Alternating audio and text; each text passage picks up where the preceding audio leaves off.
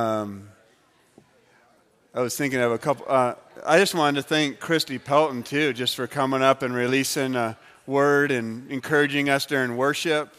And uh, thank you, Christy Pelton. Yeah, praise God. And um, I also wanted to draw your attention to our uh, our little artist painting station on the stage.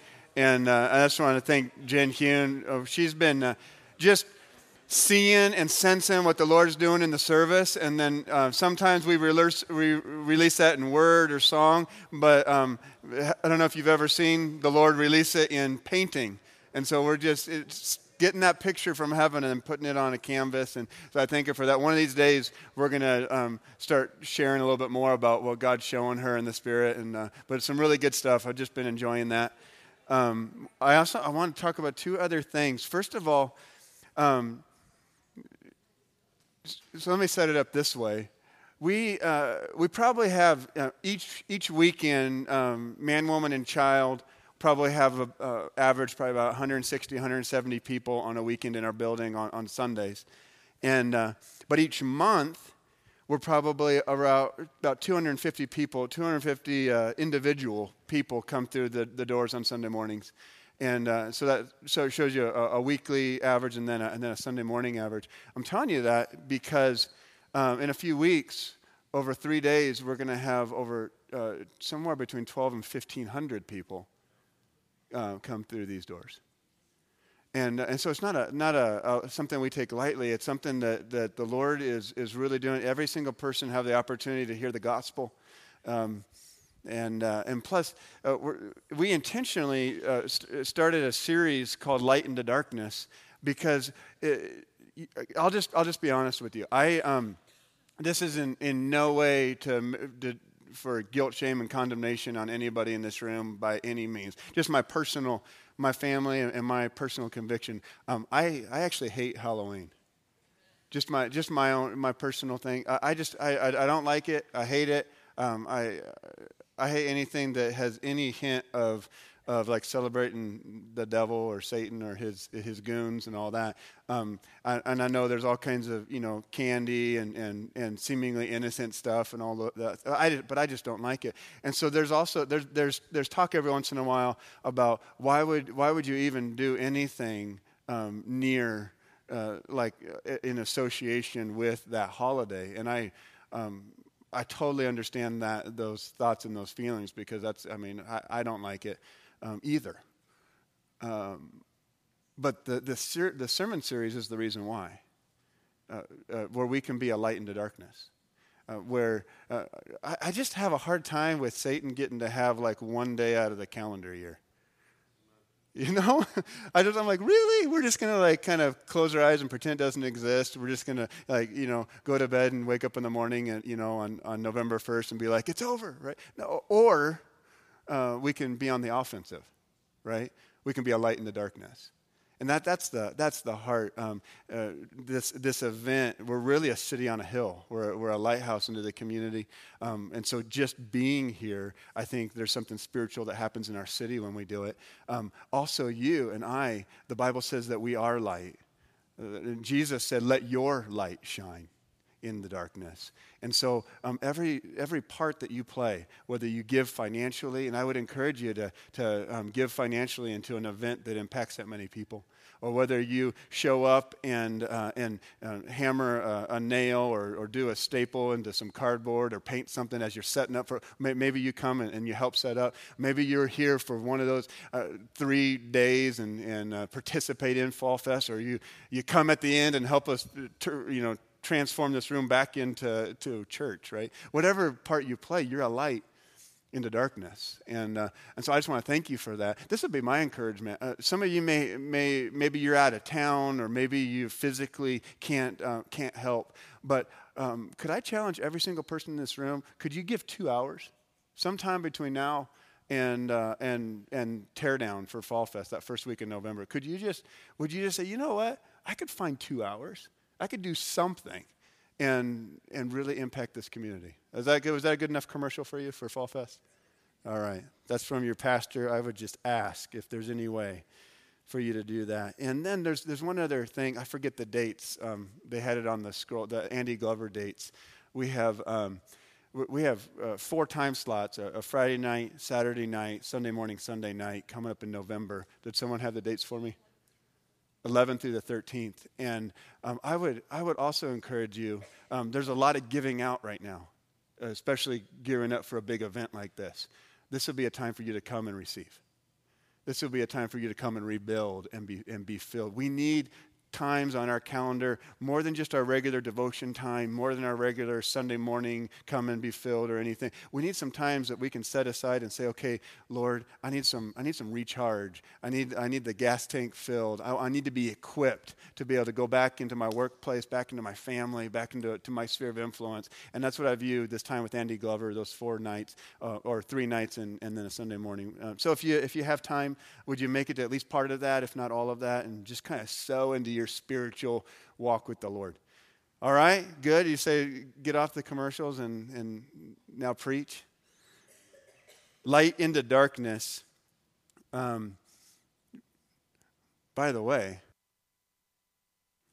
thanks for covering for me last week, Bo. You're awesome. I got to, I got to listen to him. Uh, I, I, think on Tuesday I listened to his message, and I was just, I was just blown away. Um, you have a you have a really good pastor over here who knows how to hear from the Lord, and I just thank you for how real you were and honest and and just um, just sharing from your heart. Our first the first week of this series, he's never done that before, like kicking off a series, and he did that last week, and and it was about um, as we're leading up. Uh, uh there's a there's a goal in mind over these four weeks of, of light into darkness, and the goal is is how how do we release our light into a dark world? And so we thought, well, first things first, er, let's rewind. What about my own darkness? And Bo just did a brilliant job of talking about the areas that God has revealed through his light, revealed in his heart, in his soul, that, and, and helped him get healing and freedom and, and really encouraged all of us. Man, if, if, if Bo has junk, then, then I can get rid of my junk, right? You know? And uh, isn't that a great, just a great thing when someone can just be honest and vulnerable and, and you realize, oh, the pastors in this place were not perfect either? I, I like that. That's good for me to know. And, and so the encouragement from last week comes out of Psalms when David said, Search me and know me. So before I go out and minister, before I go out and be the light in the dark world, Lord, would you first search me and know me and see if there's any wicked way in me? And this week um, is, a, is a little bit different, but I want to, in setting up this, uh, this series, here's the thought for the whole series darkness will be expelled in your world to the extent that you shine your light. It is impossible for darkness to be where light is.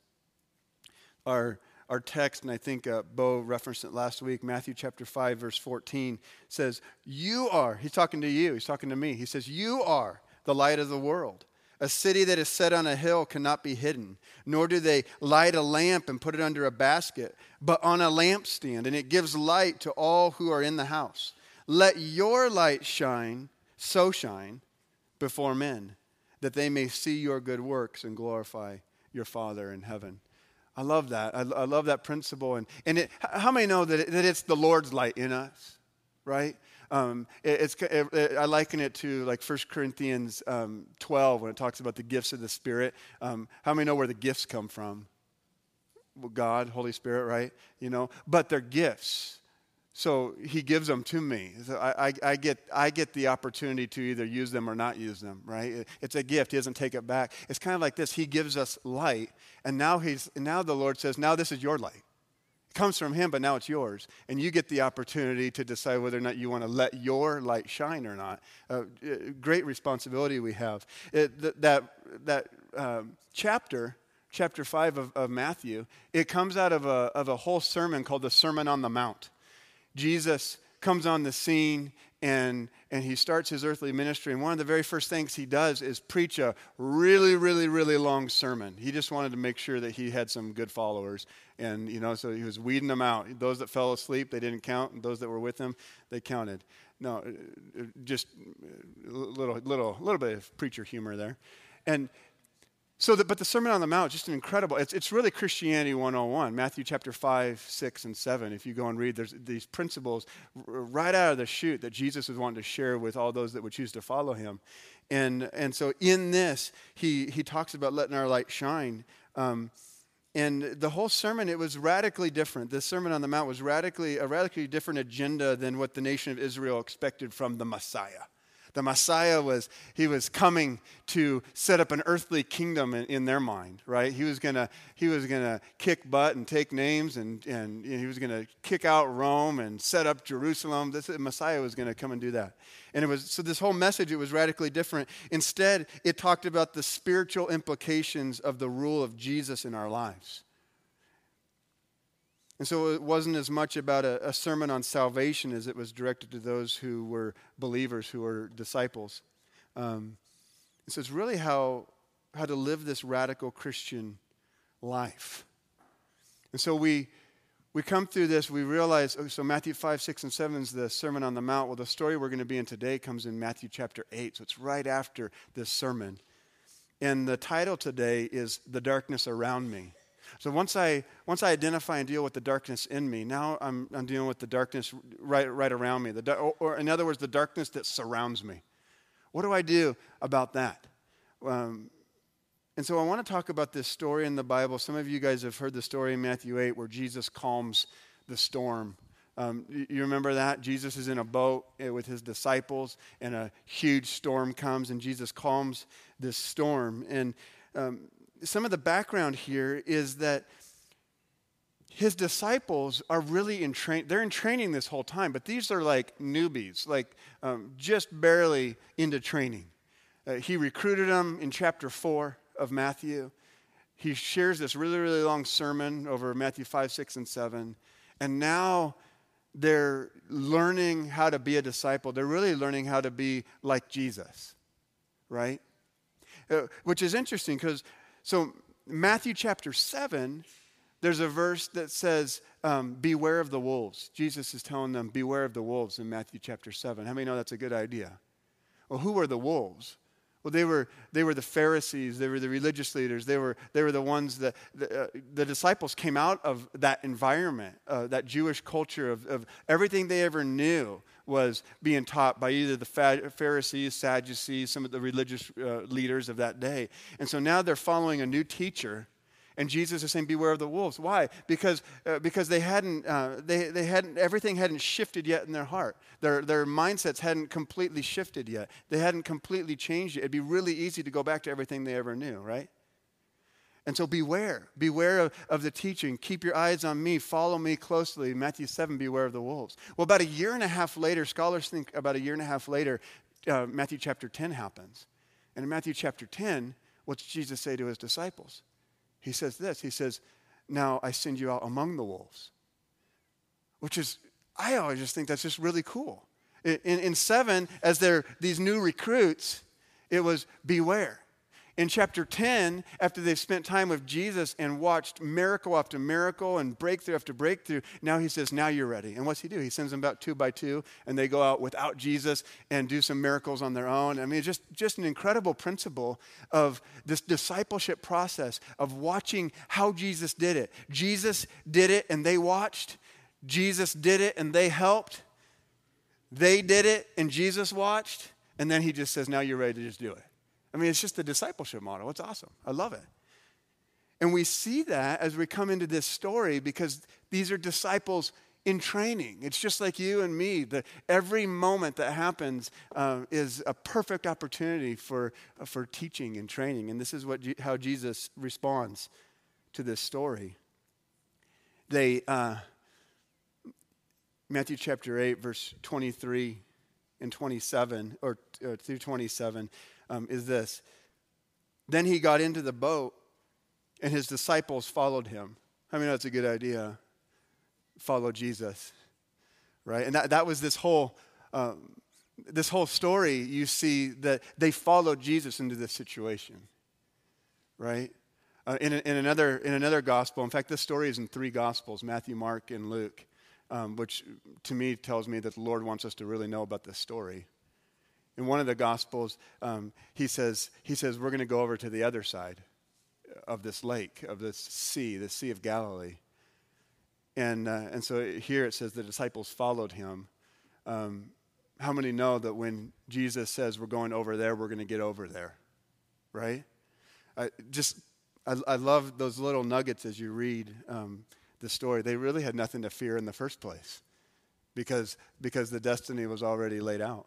Uh, verse 24 suddenly a furious storm came up on the lake so that the waves swept over the boat, but Jesus was sleeping. We'll come back to that.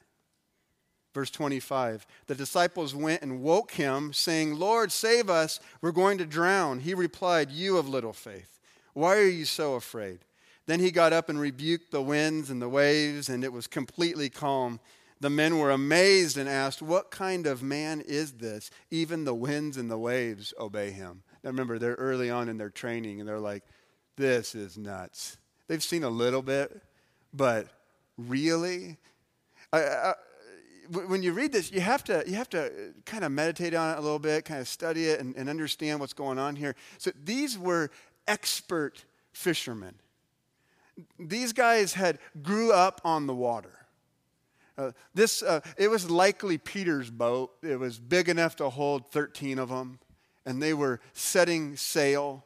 These guys, uh, uh, these guys were experts. Uh, also, the, the Sea of Galilee, um, it, wasn't, it wasn't incredibly huge, um, but it was really, really deep. It was about 150 feet deep.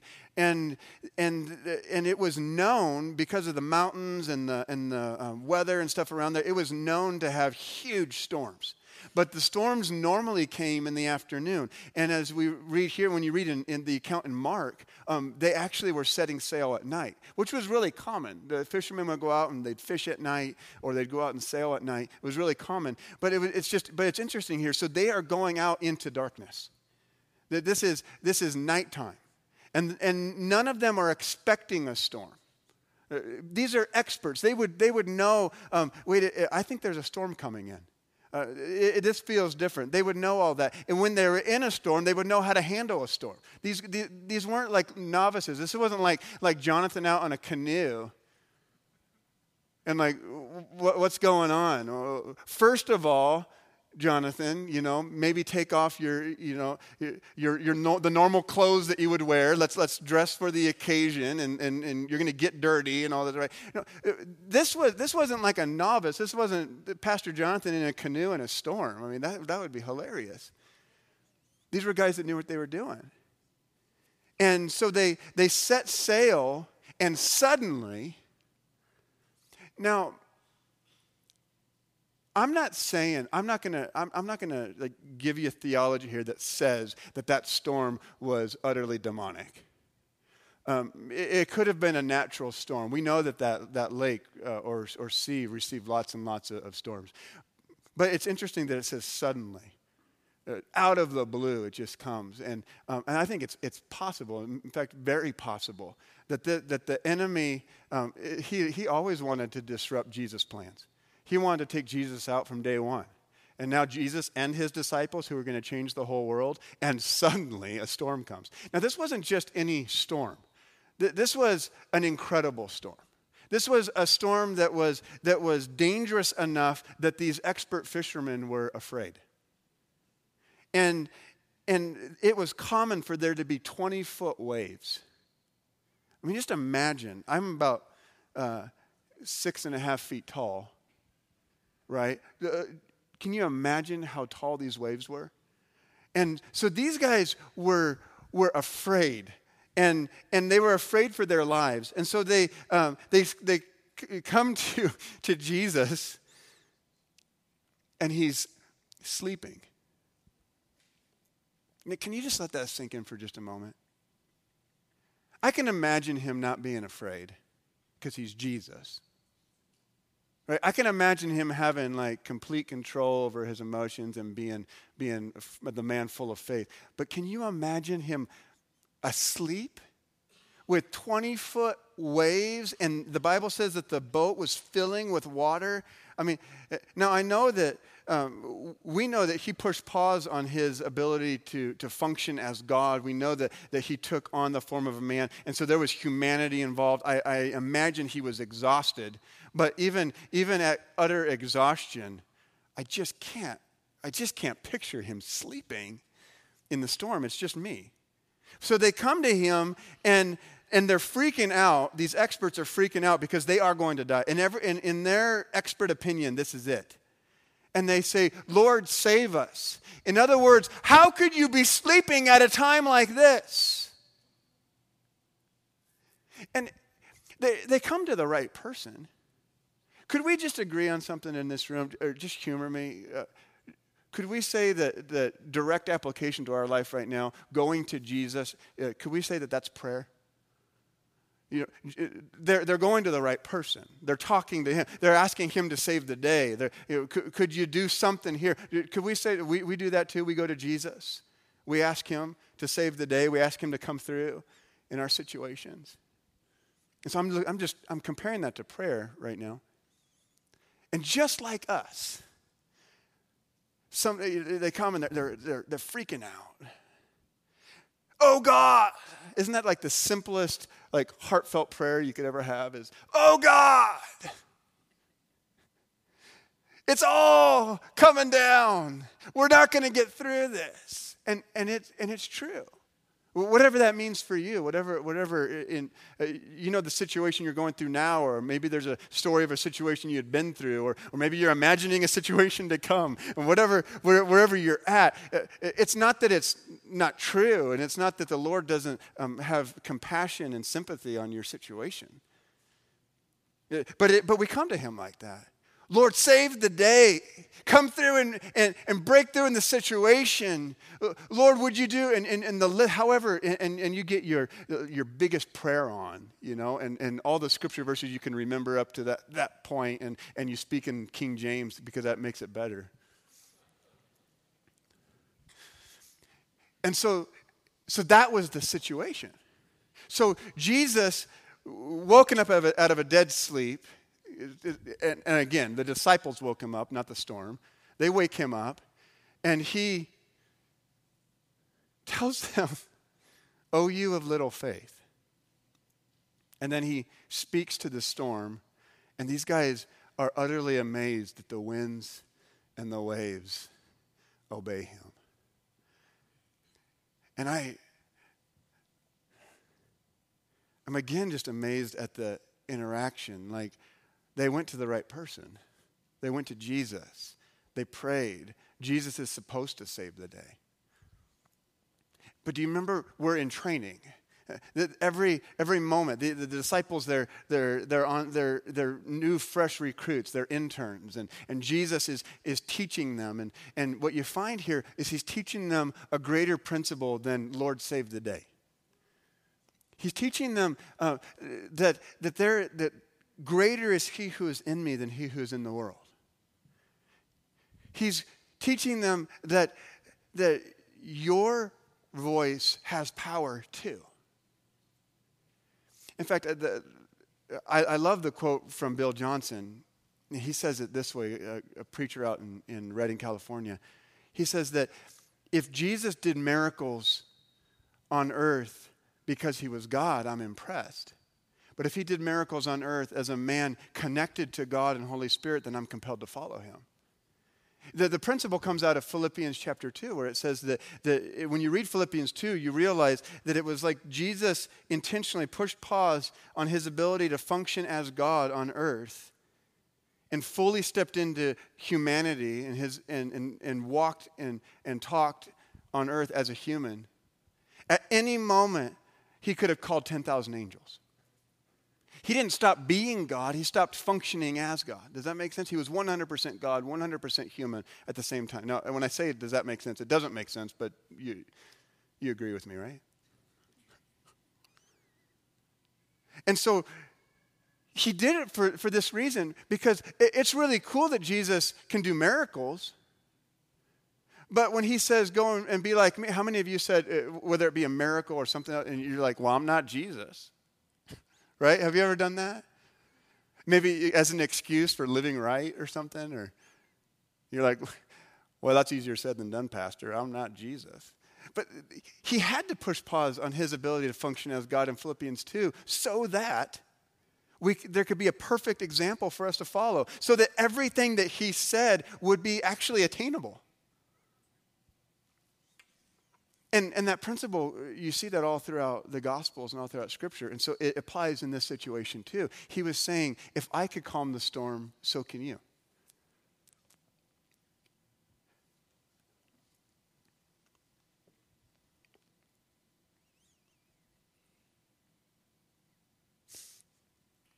I just, I don't know where I'm at, so.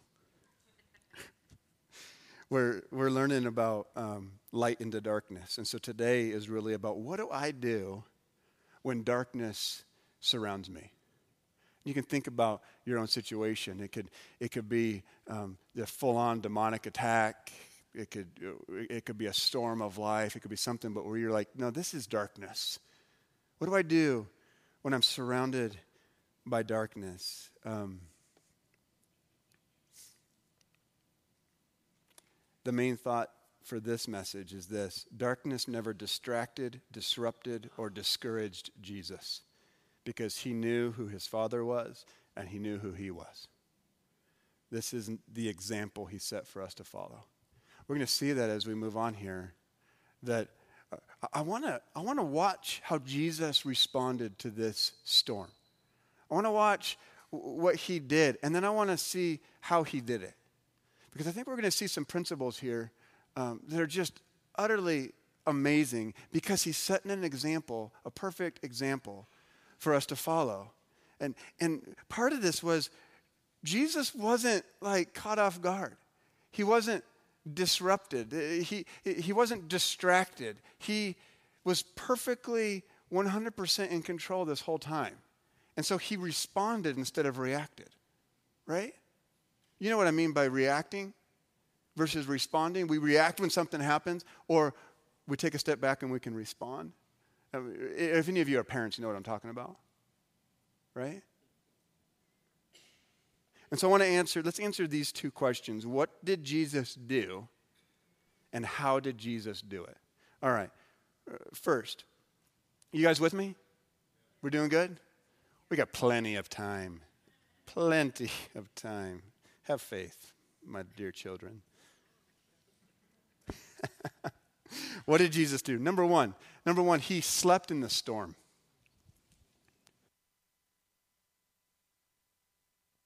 If you're taking notes, he slept in the storm. Uh, that, I, I already told you, but that amazes me that Jesus slept in the storm. We learn, so what do we, what do we learn from the fact that Jesus slept in the storm? We learn that the darkness and the storm and the surroundings didn't affect his peace level. He, he wasn't planning on calming the storm that day, he was planning on sleeping through it. That, that's interesting to me, too.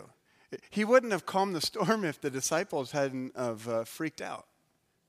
He was planning on sleeping through the storm. Um, Jesus doesn't get worked up. No matter how bad it gets, Jesus functions and responds from a place of rest and peace, not a place of panic.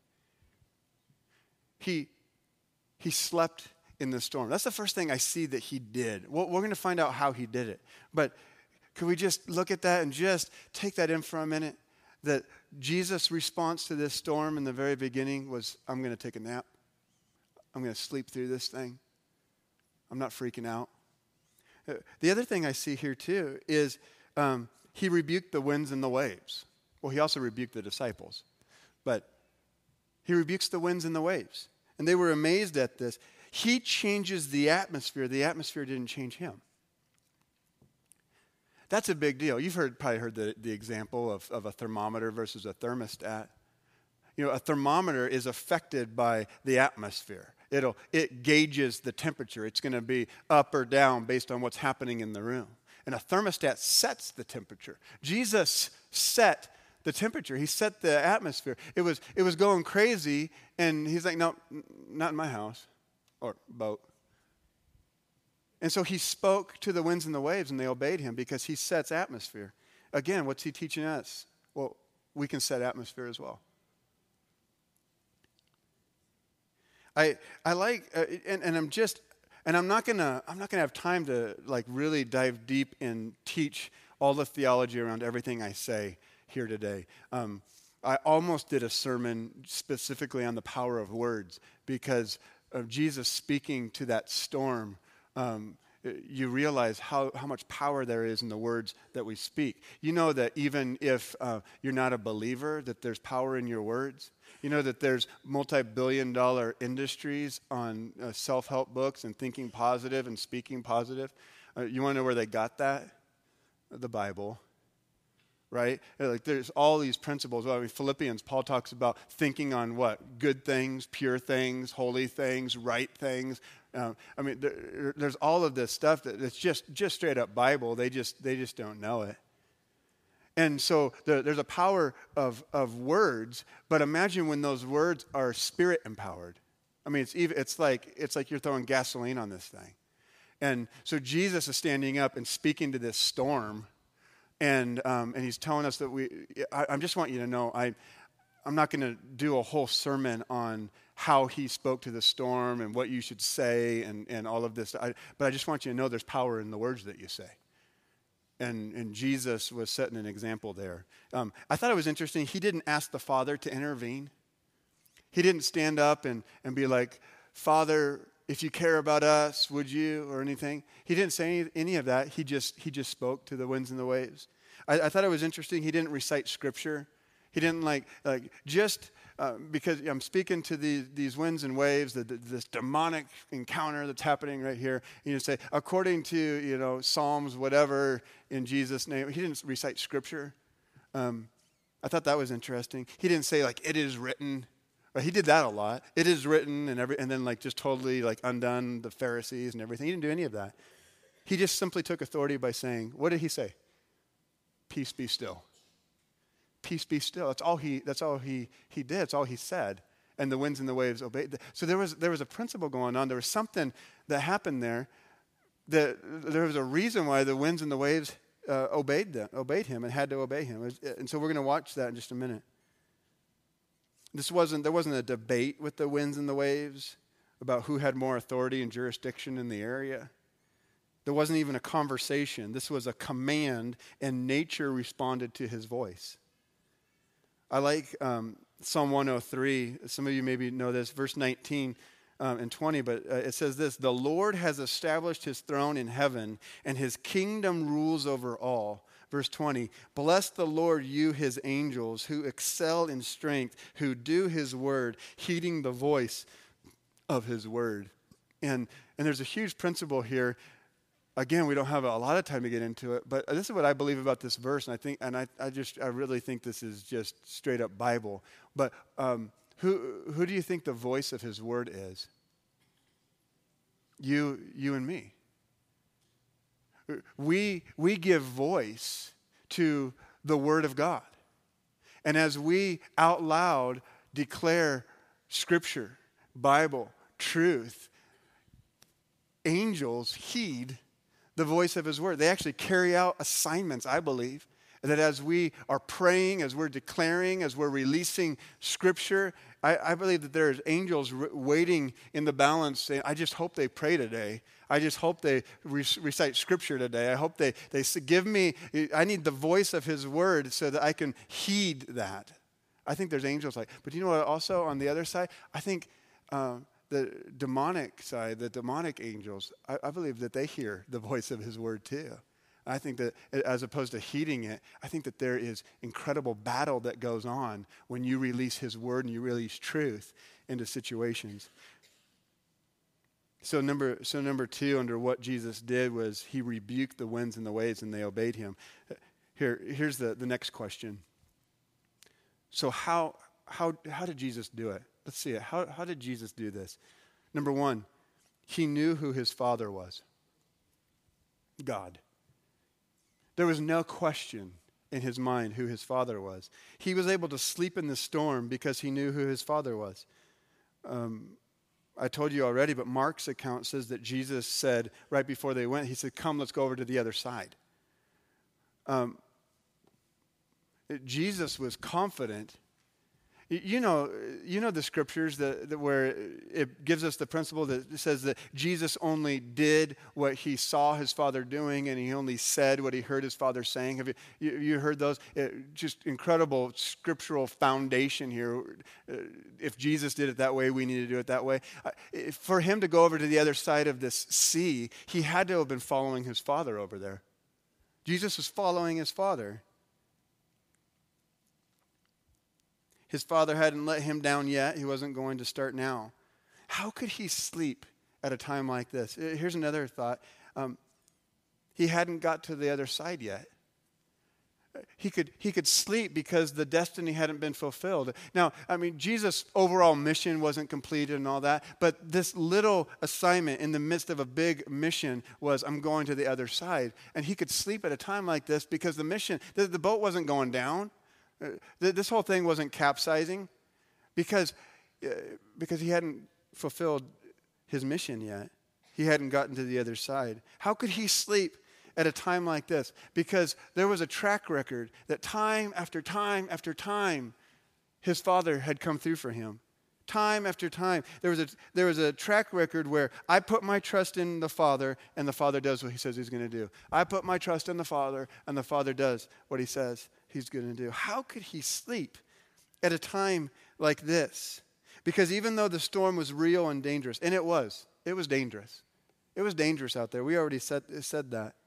But there was a greater reality going on. He could sleep at a time like this because there was a greater reality than this dangerous storm. I love the story in 2 Kings chapter 6 verse 16 and 17 gives us kind of a, a, snapshot here right at the end of the story. But there was uh, Elisha and his servant, and there was an army, there was an enemy that was surrounding their camp. And just like the, the disciples in Jesus' day, the, uh, the servant of the man of God comes and says, What are we going to do? They're surrounding us. For sake of this message, could we just say the darkness was surrounding them? And so he comes and he and, and he says, What are we going to do? This is impossible. It's over. It's checkmate. This, uh, we got to throw in the towel. There, there's no other option here. And, and this was uh, um, Elisha's answer. He, so he answered, Do not fear, for those who are with us are more than those who are with them. And Elisha prayed and said, Lord, I pray, open his eyes that he may see. Then the Lord opened his eyes, uh, the eyes of the young man, and he saw, and behold, the mountain was full of horses and chariots of fire all around Elisha. So, how could Jesus sleep at a time like this? I think he saw. I think he saw what was behind the storm. I think he realized that greater was he who was in him than he who was in the world, that, that there was more for him than was against him. Uh, there was, he could sleep at a time like this because he knew something that they didn't know. How could he sleep at a time like this? Because Isaiah 26, verse 3 says, You will keep him in perfect peace, whose mind is stayed on you because he trusts in you. I, am not belittling the storms that you're going through, the things that are causing fear, all of the, the darkness and the junk that maybe are even happening today or this week. But you know that it's a sin to worry. You know that it's a sin to not trust. If I'm not trusting God, I'm, I'm, basic, I'm saying, uh, uh, I, have got this one, or, or there's something else, uh, there's, there's a greater source. Uh, if I, uh, right? When you fear, the object of fear or the person of fear, you are elevating that above God. It, it actually becomes an idol.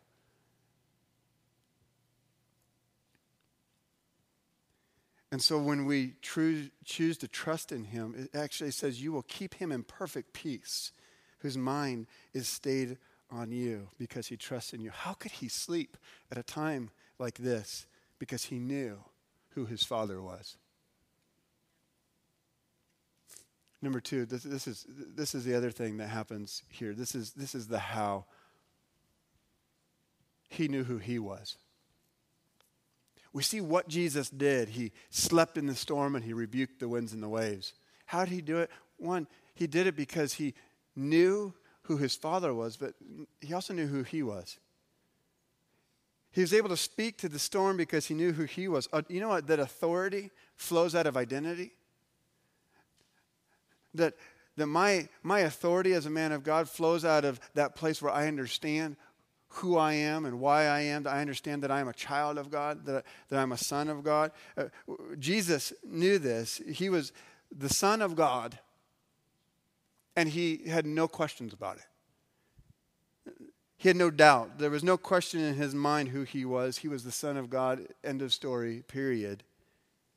But we have to remember this whole thing that he was setting an example for us to follow this whole time. He, he didn't do this just because he was God. He didn't stand up, I am the Son of God. He, he did it because he knew who he was. There was a place of identity he functioned from, not towards.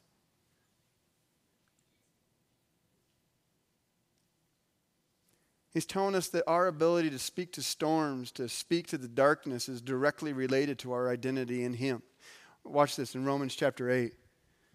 Starting in verse 14, it says, For as many are led by the Spirit of God, these are sons of God. For you did not receive the spirit of bondage again to fear, but you received the spirit of adoption, by whom we cry out, Abba, Father. In other words, Daddy God. The Spirit Himself bears witness with our spirit that we are children of God. And if children, then heirs, heirs of God and joint heirs with Christ, if indeed we suffer with Him, that we may also be glorified together. This is great. Could we just agree by reading that passage that we are children of God? Could we agree by reading Romans 8 right here that, that, that there are sons and daughters of God sitting in this room? If you're a believer, if you have Jesus in your heart, could we just believe that we are children of God? We are sons and daughters in this room?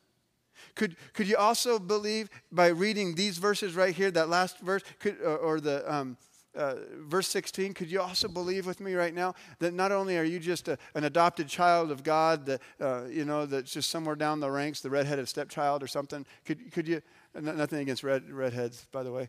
Could you, um, could you believe this? That we are co heirs with Jesus? He says that right here, and the reason is is because we get an equal inheritance. In that culture, it was the firstborn son that got it all. And he specifically says we are co heirs with Jesus right here to say that we get an equal share of this inheritance. You're not just a child of God, you're not just an adopted child, you're, you are 100% a son or daughter of the King of all kings and Lord of all lords, and you, and you get equal rights and equal inheritance with the King of all kings and Lord of all lords. Isn't that crazy? So if you believe that with me, could we also, there's just like a couple verses later, Romans, Romans 19. It says this For the earnest expectation of the creation eagerly waits for the revealing of the sons of God. You got to read that. In, this is it is just like two verses later. He, he's talking about you and me. In other words, what is creation waiting for? What is creation groaning for and longing for and, and waiting in eager expectation for? What is it? Creation, all of creation is waiting for you to show up, for you to come into agreement with the identity that God's given you, for you to fully be everything that God's called you to be. Creation is waiting and groaning and longing for you, for the sons of God to be revealed.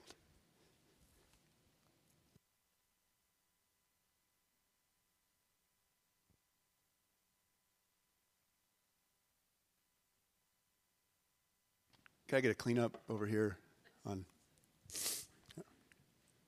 creation's waiting. And creation had already seen Jesus come into agreement with his identity.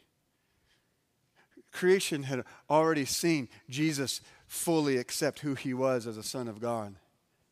And it was from that place of identity that he was able to wake up out of his slumber and go and speak to the winds and the waves. And he's saying, He's saying that to us too. He, he, he's really saying, saying this. This is the principle in this whole story when we're responding to the darkness around us. Here, here, there's only two responses. You're either going to sleep through the storm or you're going to speak to it. That was Jesus' response. Either the darkness and the storm and all the things that are going around you, you're able to just be at perfect peace and sleep through it and ride this one out,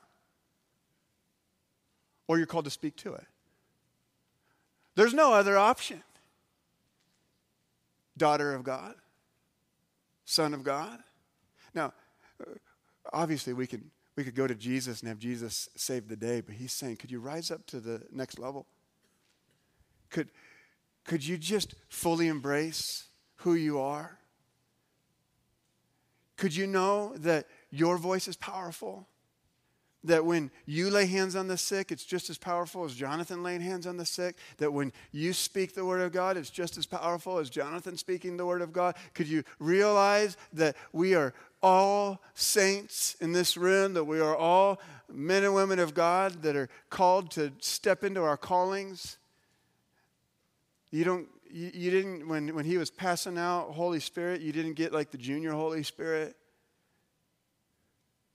You didn't get a defect. You're, you are fully capable, fully anointed. And as you see yourself with darkness surrounding you, may the Lord give you eyes to see and ears to hear in this hour. When darkness surrounds and the winds and the waves are distracting and it's just crazy and it's loud and, it, and the boat's filling with water and it's 20 foot waves and you've, you're experts. Like, you know how to do this life. You're, you're not a novice and you're sitting here like, this thing, we're going to die. We are going to die.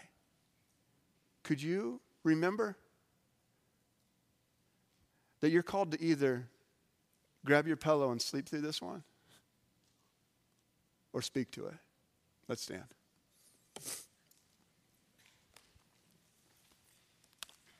Praise God. Pastor Kelly and the team, would you come? Praise Jesus. Praise Jesus.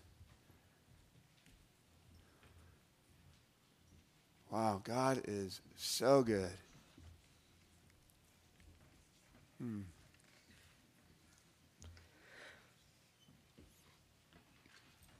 Wow, wow, wow, wow, wow.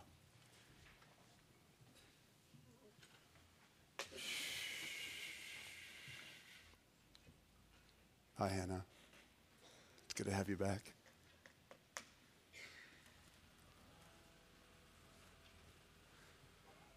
Would you just allow the Lord to highlight whatever that storm is right now? Maybe you're just at peace. Maybe there's nothing going on. But for you, if, if there's a if there's a place of darkness, maybe like last week with Pastor Bo speaking, maybe the darkness is in you and you just you need to let his light shine into those areas for freedom and healing. Maybe like this week the darkness is surrounding you and you're just sensing man, this is a storm and maybe your initial response is, "Oh God, help! Save the day." And maybe he's just telling you today, speak to it whatever that is. Maybe it's in your parenting, maybe it's in your marriage, maybe it's in your finances, maybe there's. You remember that the storm? The storm came on suddenly. When, when something comes on suddenly, it piques my interest. I'm not saying that it's always demonic, but it, it could be. When there's something, think about the thing in your life, whatever that is. If it just happens suddenly, I'm just like, man, that is just like the enemy. Hey, just humor me right where you're at, just under your breath, would you, if you've got that, whatever that is that you need to speak to, would you just, in your own words, just say, Peace be still? You don't have to like quote 14 verses at it and speaking King James, like I said, right? Can you just imagine those winds and those waves? Imagine the disciples freaking out like you've been this last week. Could you just say, Peace be still?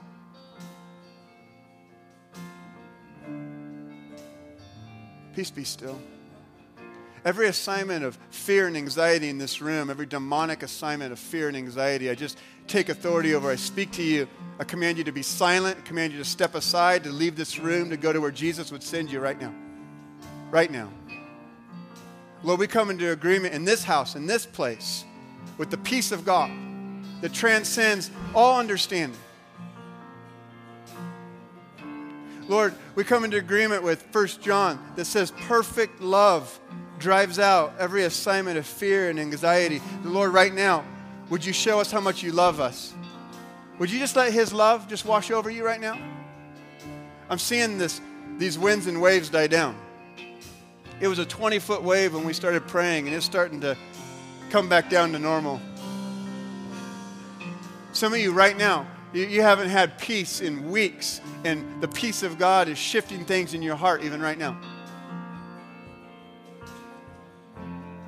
Some of you are going to go home today, and for whatever reason, today or this week, you're going to realize that the storm isn't as big as you thought it was. Jesus. Hey, if you need prayer today for, for anything, if you need somebody, if it's, if it's bigger than you, and you need someone to partner with you, you're welcome to come up to the altar at any time when, when Kelly starts singing. But we're just going to close out with one song, and I just want you to let Holy Spirit minister to your heart with the supernatural transaction of peace and His perfect love, and, and then we're going to be out today. Jesus.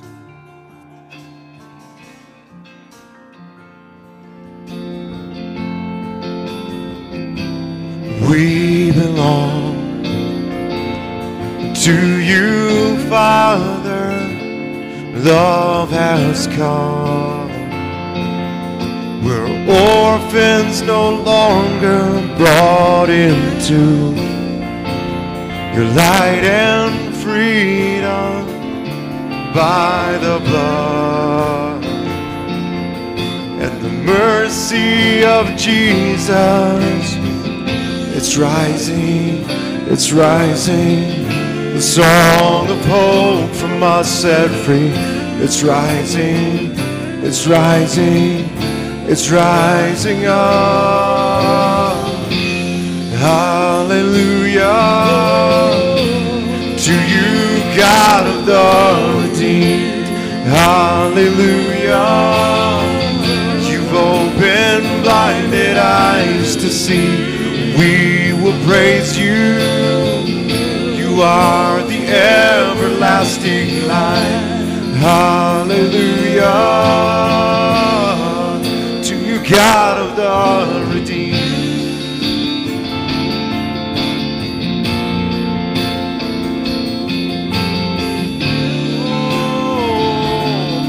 Sing verse 1 again. We belong to you, Father. Love has come. We're orphans no longer brought into your light and freedom by the blood and the mercy of Jesus. It's rising, it's rising. The song of hope from us free. It's rising, it's rising, it's rising up. Hallelujah. To you, God of the redeemed. Hallelujah. You've opened blinded eyes to see. We will praise you. You are the everlasting light. Hallelujah. To you, God of the redeemed.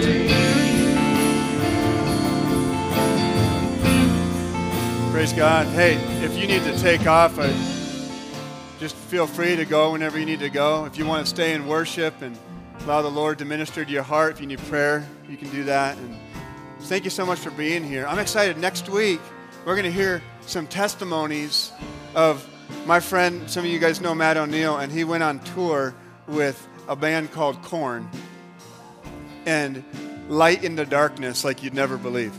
I mean, story after story of being in places where some of us never dreamed of going. and seeing the love of the Lord and the light of the Lord and miracles. I mean, just incredible stuff. I can't wait to hear that next week as we continue Light in the Darkness. God bless you guys.